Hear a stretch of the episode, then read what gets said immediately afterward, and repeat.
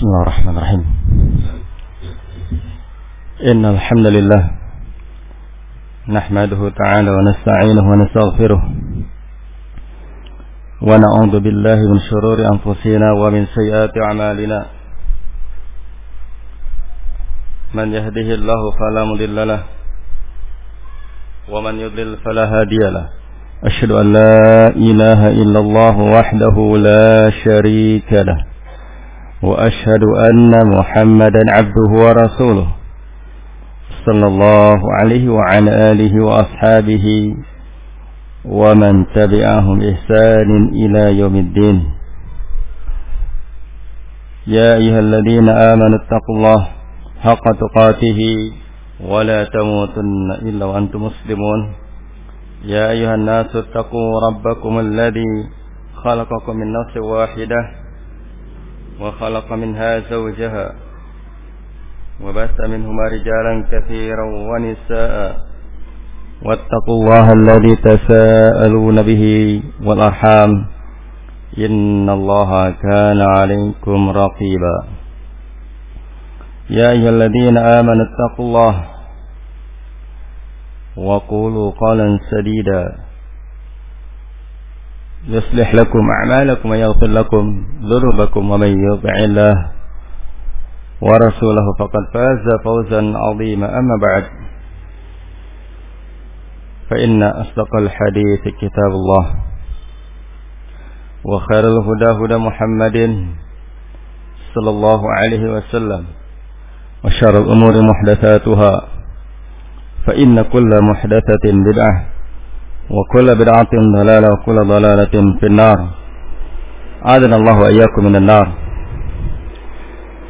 Masih tentang pembahasan An-Naqid As-Sadis Minan Nawaqid Al-Islam.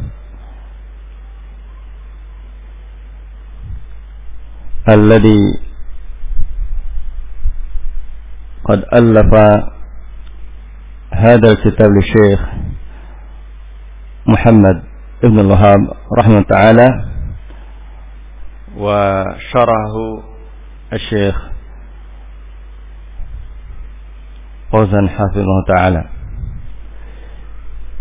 Itu pembahasan masih berkenaan dengan pembatal Islam yang keenam yaitu barang siapa yang dia itu istihza memperolok olok atau mengejek merendahkan sedikit saja dari agama ini yaitu agama yang dibawa oleh Ar-Rasul SAW apakah itu juga tentang pahala Allah ajar ataupun siksa Allah. Dia lecehkan atau tentang hal-hal yang berkaitan syariat Islam maka qad kafara. Maka dia sudah terjatuh kepada al-kufur. Ya. ya. beliau membawakan ayat ya dari surat At-Taubah ayat ke-65 sampai 66 wal insa'tum la yaquluna inna ma kunna nakhudu wa nal'ab qul abillah wa ayatihi wa rasulihi kuntum tastahzi'un. Itu bentuk apa? Pernyataan apakah dengan Allah dan ayat-ayatnya dan Rasulnya? Kalian itu mengejek memperolok la ta'tadiru tentunya tidak ada ampun lagi qad kafartum ba'da imanikum qad kafartum ba'da imanikum artinya sini ba'da imanikum menunjukkan bahwasanya dia sebelumnya itu beriman kepada Allah namun diakibatkan dia bermain-main tala'ub ya, dengan agama ini maka waqa'u fil kufr terjatuh kepada al-kufur. Naam. Dari ayat ini sudah kita ambil hikmah atau faidah ya.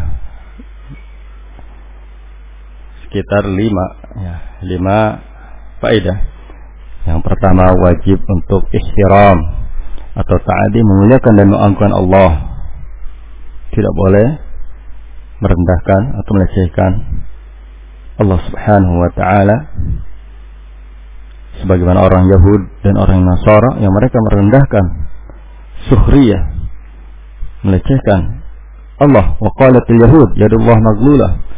Orang Yahud mengatakan tangan Allah terbelenggu. Tidak bisa apa-apa. Lalu Allah Subhanahu wa taala jawab ucapan mereka ejekan mereka sukhriyah mereka. Itu dengan gullat aydihim. Justru mereka lah tangan-tangan yang akan dibelenggu. Tangan mereka terbelenggu. Walu'inu bima qalu. Bahkan mereka dilaknat oleh Allah Subhanahu wa taala bahkan ucapan yang lain innallaha fakir wa nahnu aghniya sesungguhnya Allah itu fakir miskin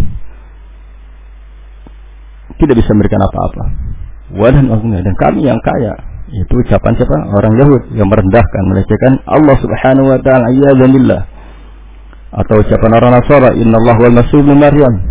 Sehingga Allah itu adalah Masih al-Maryam. Itu Isa, iya dan billah. Mengatakan bahwa Nabi Isa Islam adalah Allah, iya dan billah. Kemudian yang kedua, hikmah yang bisa diambil bahwasanya orang-orang yang itu merendahkan Rasulullah SAW sama seperti tadi. Terjatuh kepada al-kufur. Karena Allah sendiri itu memuliakan beliau. Lianna Allah jalla wa ala amara bita'adim ar-rasul SAW wa tawkir wa tahri jadi mengagungkan atau memuliakan ar-rasul SAW menghormatinya ya ayyuhalladzina amanu la tuqaddimu baina yadillah wa rasulih tidak boleh mendahulukan ucapan ya, kalian dibandingkan dengan ucapan Ar-Rasul. Pendapat kalian itu lebih utama dibanding ucapan Rasul SAW. Nah, ini termasuk dari bentuk apa? Tanakus. Ya.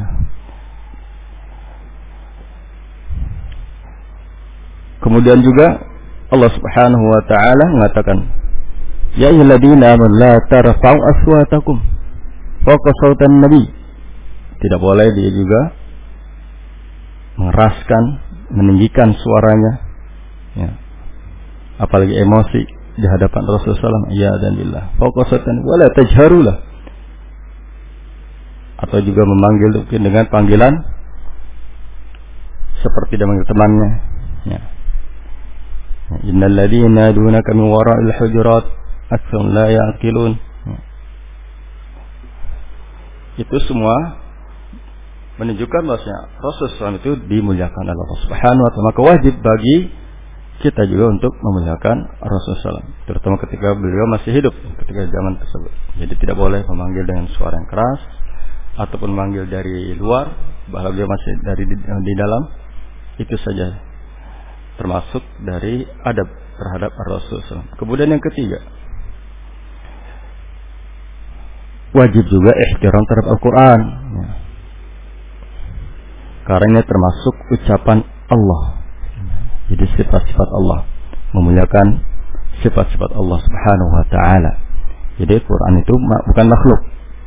Al-Quran adalah kalamullah, ucapan Allah laisa bimakhluk, bukan makhluk. Jadi wajib kita untuk memuliakan ihtiram. Jangan bermainan dengan apa? Ayat Allah Subhanahu wa taala.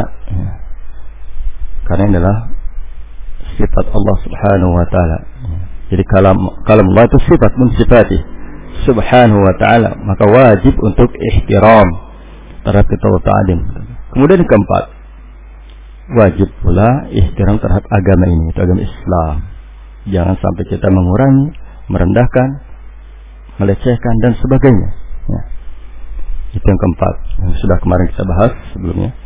Kemudian yang kelima, ihtiram juga terhadap ya, memuliakan sunnah ar-rasul Apa yang dibawa oleh Rasulullah itu harus kita muliakan, hormati.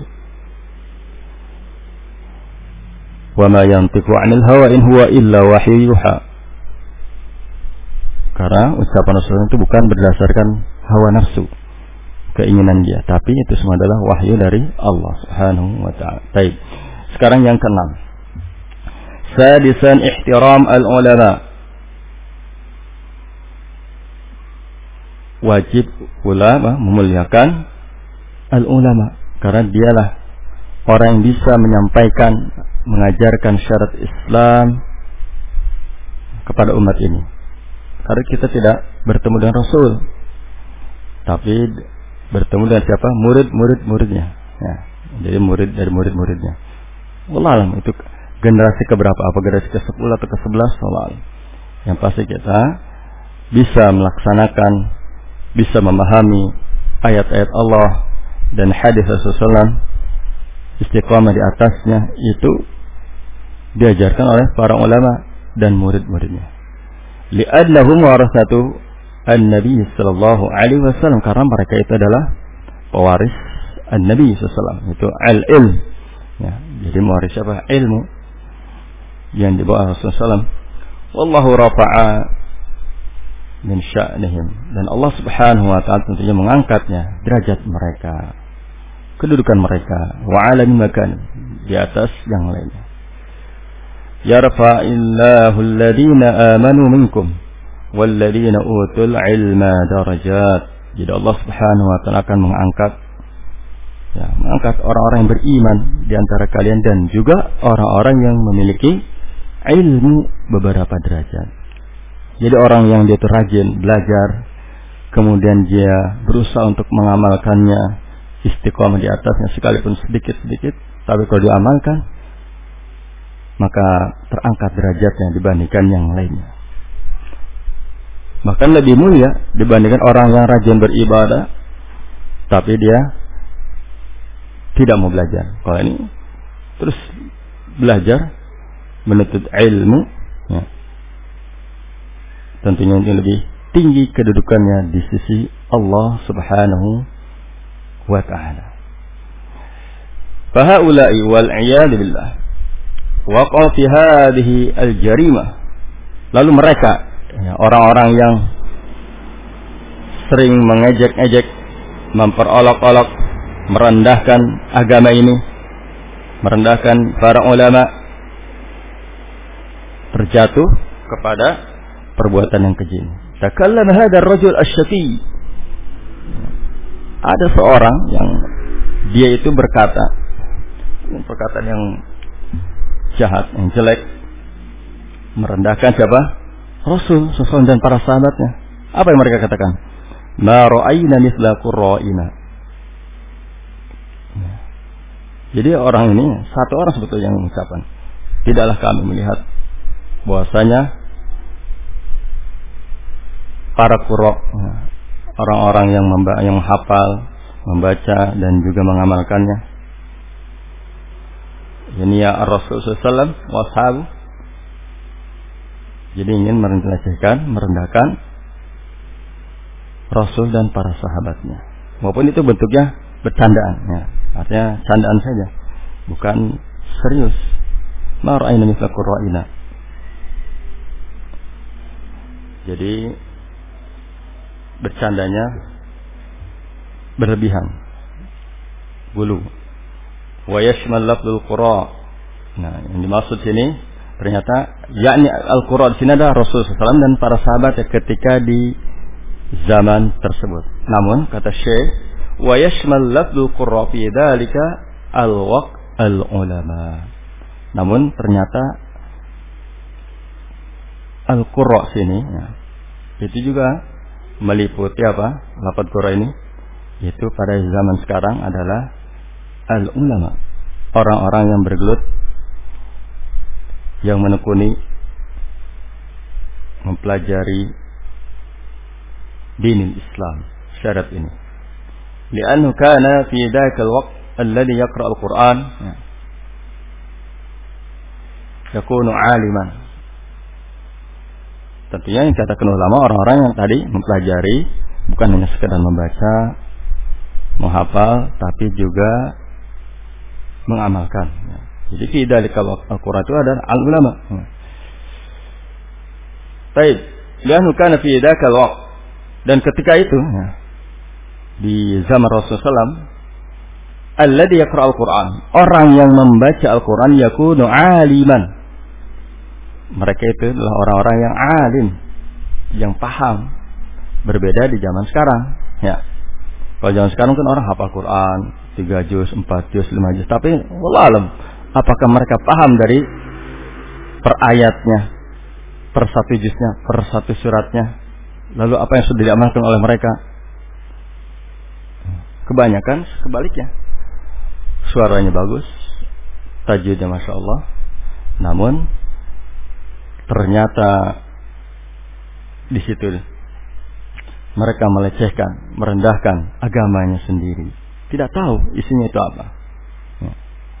Karena tidak berusaha untuk apa? Mempelajari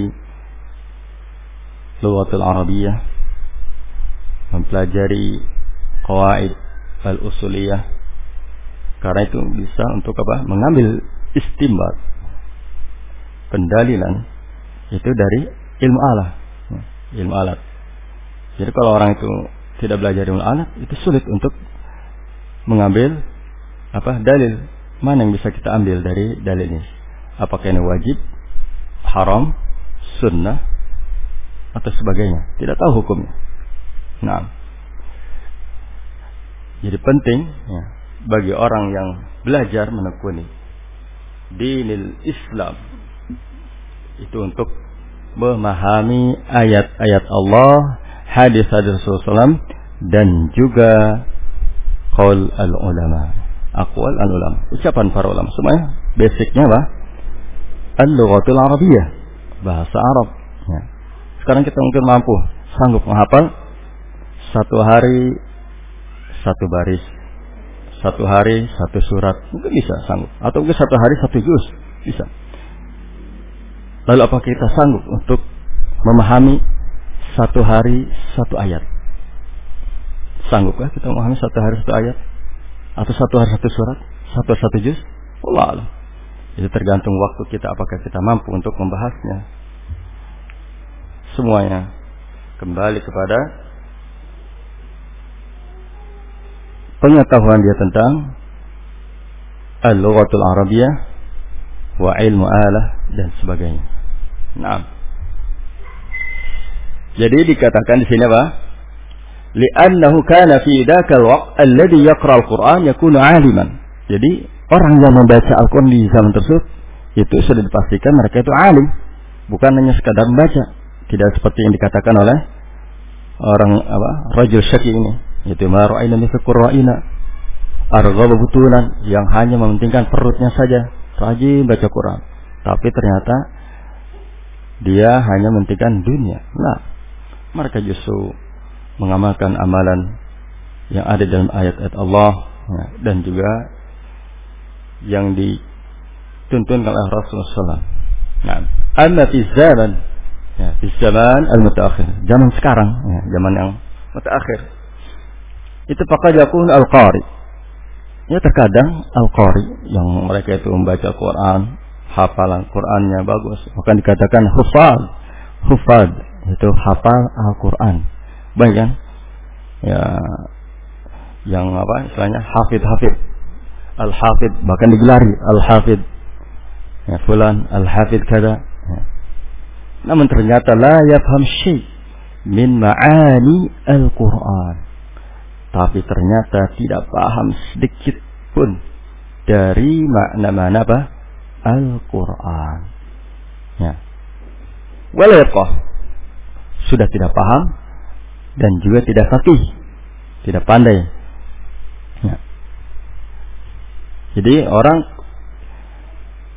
dikatakan fakih harus paham dulu. Ya. Nanti setelah itu baru dia mengerti, paham kasus, persoalan, permasalahan atau apa yang bisa dijadikan istimbat bagi dia. Kok tidak mengerti maknanya bagaimana dia bisa mengambil apa? dalil dari dalil-dalil tersebut. Wala yafqah. Tentunya kalau tidak paham ma'ani Al-Qur'an jelas tidak akan dikatakan faqih wala yafqah. Wa inna ma yujayyid al-qira'ah faqat. Dia hanya memperbagus suara. Jadi pekerjaannya itu kegiatannya hanya bagaimana cara suara bagus. Nah, suara si A, si B bisa ditirukan semua. Ya. Kori yang ada di mana tuh uh, di itu semuanya bisa ditirukan. Misalkan dikasih kaset seperti ini, bisa masuk kaset ini. Nah, yang dimaukan adalah harus yafham min ma'ani Al-Quran. Paham tentang makna Al-Quran. Kemudian juga menghayati mengerti bagaimana pendalilan dari makna-makna tersebut.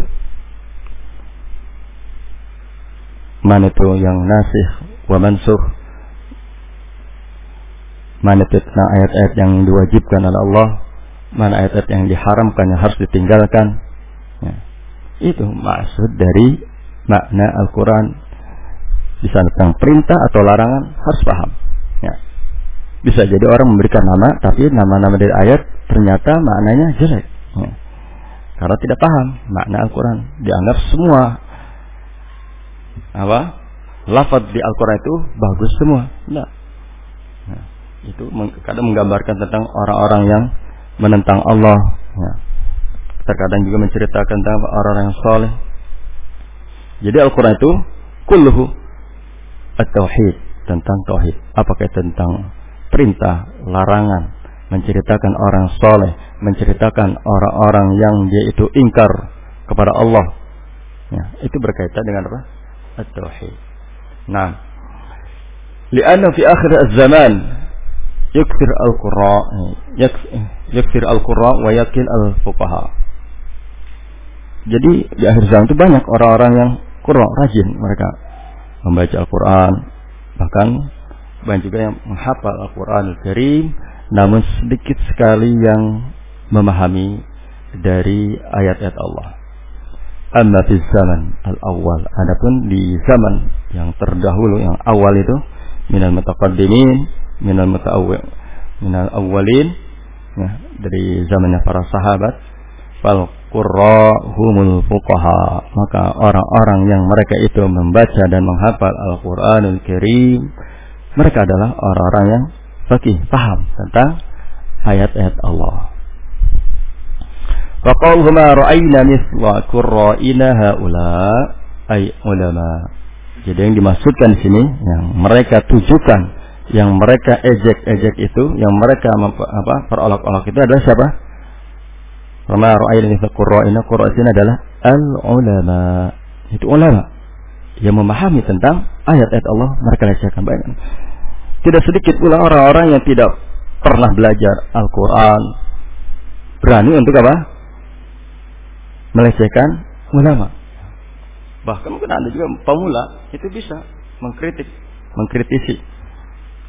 Kalau dia tidak tahu tentang ayat Allah dan hadis apalagi zaman sekarang. Zamannya fitnah. Tidak sedikit mereka yang berani melecehkan apa? Al ulama melecehkan ayat-ayat Allah. Melecehkan sunnah Rasulullah. Bahkan bukan hanya sekedar obrolan. Dia publikasikan. Melalui media sosial. Melalui radio. Melalui televisi. Melalui dan yang lain-lainnya. Itu mereka sebagai apa? Bahan candaan. Biar laku atau apa sebagainya ya, untuk apa seperti orang jualan tapi ternyata di situ banyak sekali penyimpangan-penyimpangan dari ucapan-ucapan yang apa yang syani yang seti yang jelek ya. Baik. Ma ra'ayna misal qurra'in haula ay ulama wa hum ar-rasul sallallahu wa sahabatuhu al-kiram radhiyallahu anhum. Jadi yang ditujukan oleh mereka ya, ketika itu yaitu Siapa? Ar-Rasul SAW dan juga para sahabatnya al-kiram. Wa min hada anna alladhi yantaqis al-ulama min ajli ilmihim fi ay waqtin annahu yadkhul fi ma'na hadhihi al-aya al-karimah. Jadi kita bisa ambil faidah dari ayat ini ataupun dari ucapan ar-rajul ini disebabkan uh, mereka itu melecehkan ar-rasul dan juga para sahabatnya ternyata yantaqis al-ulama yang mereka merendahkan. Ya, para ulama itu min ajil ilmi dikarenakan ilmu mereka ya. di ayu waktin di ya, kapan saja mereka ucapkan seperti itu an yadkhul fi ma'na hadhihi al-ayatil karimah tentu masuk kepada ayat ini. Ya, sekalipun mereka bukan mengejek di zaman sekarang ya, yang dulu. Tapi ternyata kalau orang-orang ya mengejek al ulama itu masuk kategori ini. Lianna hada qal ma ra'ayna mithla qurra'ina. Jadi kata lafaz atau lafaz qurra ini masuk ke ulama di zaman yang terdahulu dan juga zaman yang sekarang. Jadi wal qura ini hum al ulama. Yang dimaksud qura adalah al ulama. Wa hada yatanawal al ulama fi kulli waqtin.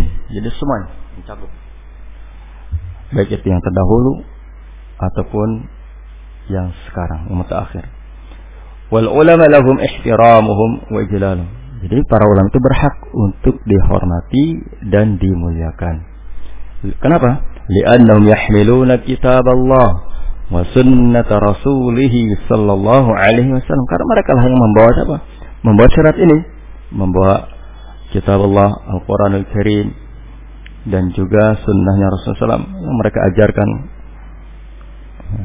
kepada murid-muridnya kepada umat ini. Wa yahmilun al-ilm mereka membawa ilmu.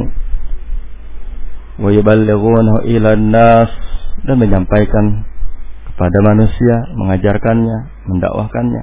Maka wajib ihtiram maka wajib untuk senantiasa memuliakan humnya kembali kepada siapa al-qurra yaitu al-ulama wan nabi sallallahu alaihi wasallam yaqul bahkan Nabi SAW juga memberikan rekomendasi Fadlul alim alal abid. Ya, jadi keutamaan siapa? Al ulama ya, dibandingkan orang-orang yang alim. Rajin beribadah, alim itu rajin menuntut ilmu dan juga dia mengamalkan bahkan menyampaikannya kepada yang lain itu lebih utama dibandingkan al-alim. Jadi keutamaan orang yang alim yang berilmu dengan orang yang abid, orang yang rajin beribadah seperti apa? Kafallil qamari ala sairil kawakib. Ya, seperti apa bulan dibandingkan bintang-bintang yang lainnya. Artinya cahayanya lebih kuat, ya. lebih sempurna. Wa qala sallallahu alaihi wasallam. Bahkan di hadis yang lainnya beliau juga menyatakan wa innal alim la yastaghfirullah sesungguhnya orang yang berilmu itu akan didoakan oleh makhluk. Dimintakan ampun.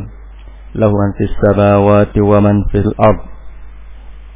Apa yang ada di langit dan juga yang di bumi. Mereka mendoakan kepada orang-orang yang alim untuk senantiasa diampuni dosa-dosanya wa kullu syai'in hatta al-hitan fi jawfil ma Bahkan makhluk-makhluk yang ada di lautan yang paling dalam pun mereka juga mendoakan siapa? Al-alim. Masya Allah. Begitu mulianya orang belajarnya. Jadi tidak rugi. Orang yang belajar itu tidak rugi sedikit pun. Bahkan mendapatkan apa? Keuntungan yang besar insya Allah. Dijamin kehidupannya baik di dunia maupun di akhirat bahkan juga mendoakan semuanya penduduk langit dan penduduk bumi bahkan juga makhluk yang ada di lautan jadi fal alim qudrah wal murad al alim syar'illah jadi milik kedudukan kedudukan Allah subhanahu wa taala yang dimaksud alim sini orang yang berilmu adalah orang yang menekuni syariat Allah mempelajari syariat Allah innama yakhshallah min ibadihi al-ulama sehingga abid ya. sesungguhnya orang-orang yang di situ yang paling takut kepada Allah dari hamba-hamba Allah siapa? Al-ulama yaitu al-ulama orang yang alim fal ulama hum ahlul khasyah karena orang yang berilmu itu mereka lebih takut dibandingkan yang hum ahlu khasyatillah li'annahum ya'rifun Allah mereka paham tentang Allah Subhanahu wa taala haqqa al-ma'rifah dengan sebenar-benarnya pengetahuan tentang Allah Subhanahu wa taala. Allah memberikan pahala, memberikan siksaan. Mereka paham apa yang mereka lakukan. Terus beribadah kepada Allah, meminta ampun, berdoa agar senantiasa ibadahnya itu bisa diterima di sisi Allah Subhanahu wa taala. Alladzina yu'tuna ma ataw wa qulubuhum. Wajilat annam ila rajiun.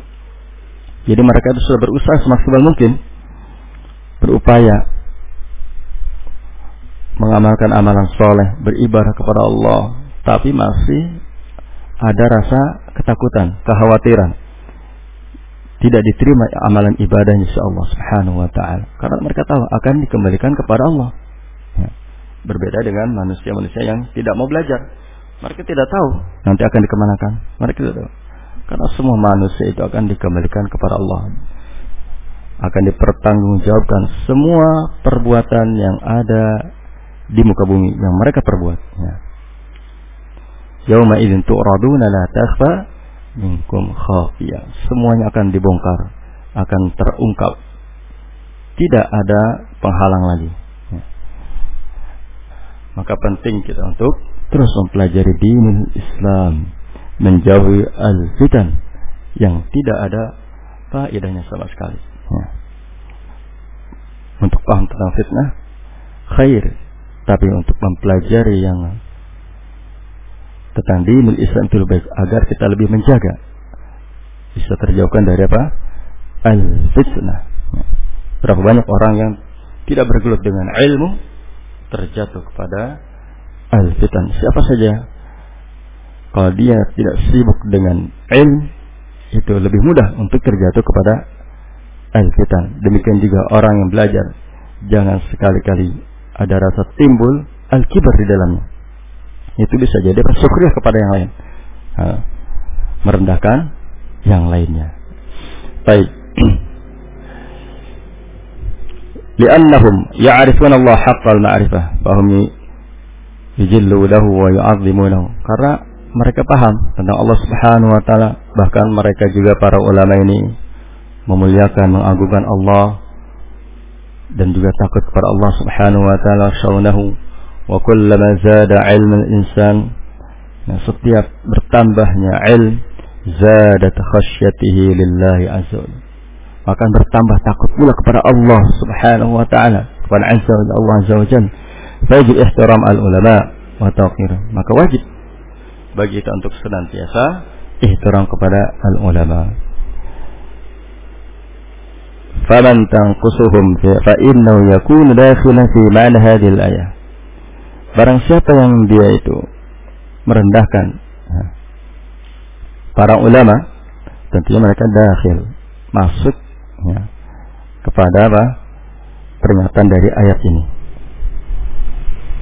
Jadi diberikan peringatan oleh Allah Subhanahu wa taala kepada orang-orang yang berusaha untuk melecehkan dari syariat Islam atau bagian dari syariat Islam apakah kepada Allah dia lecehkan? Atau kepada ayat-ayatnya? Atau kepada Rasul ataupun kepada para ulama? Masuk kategori kul abillahi wa ayatihi wa rasulihi kuntum tastahzi'un. Mudah-mudahan kita termasuk orang yang dijaga Allah Subhanahu wa taala.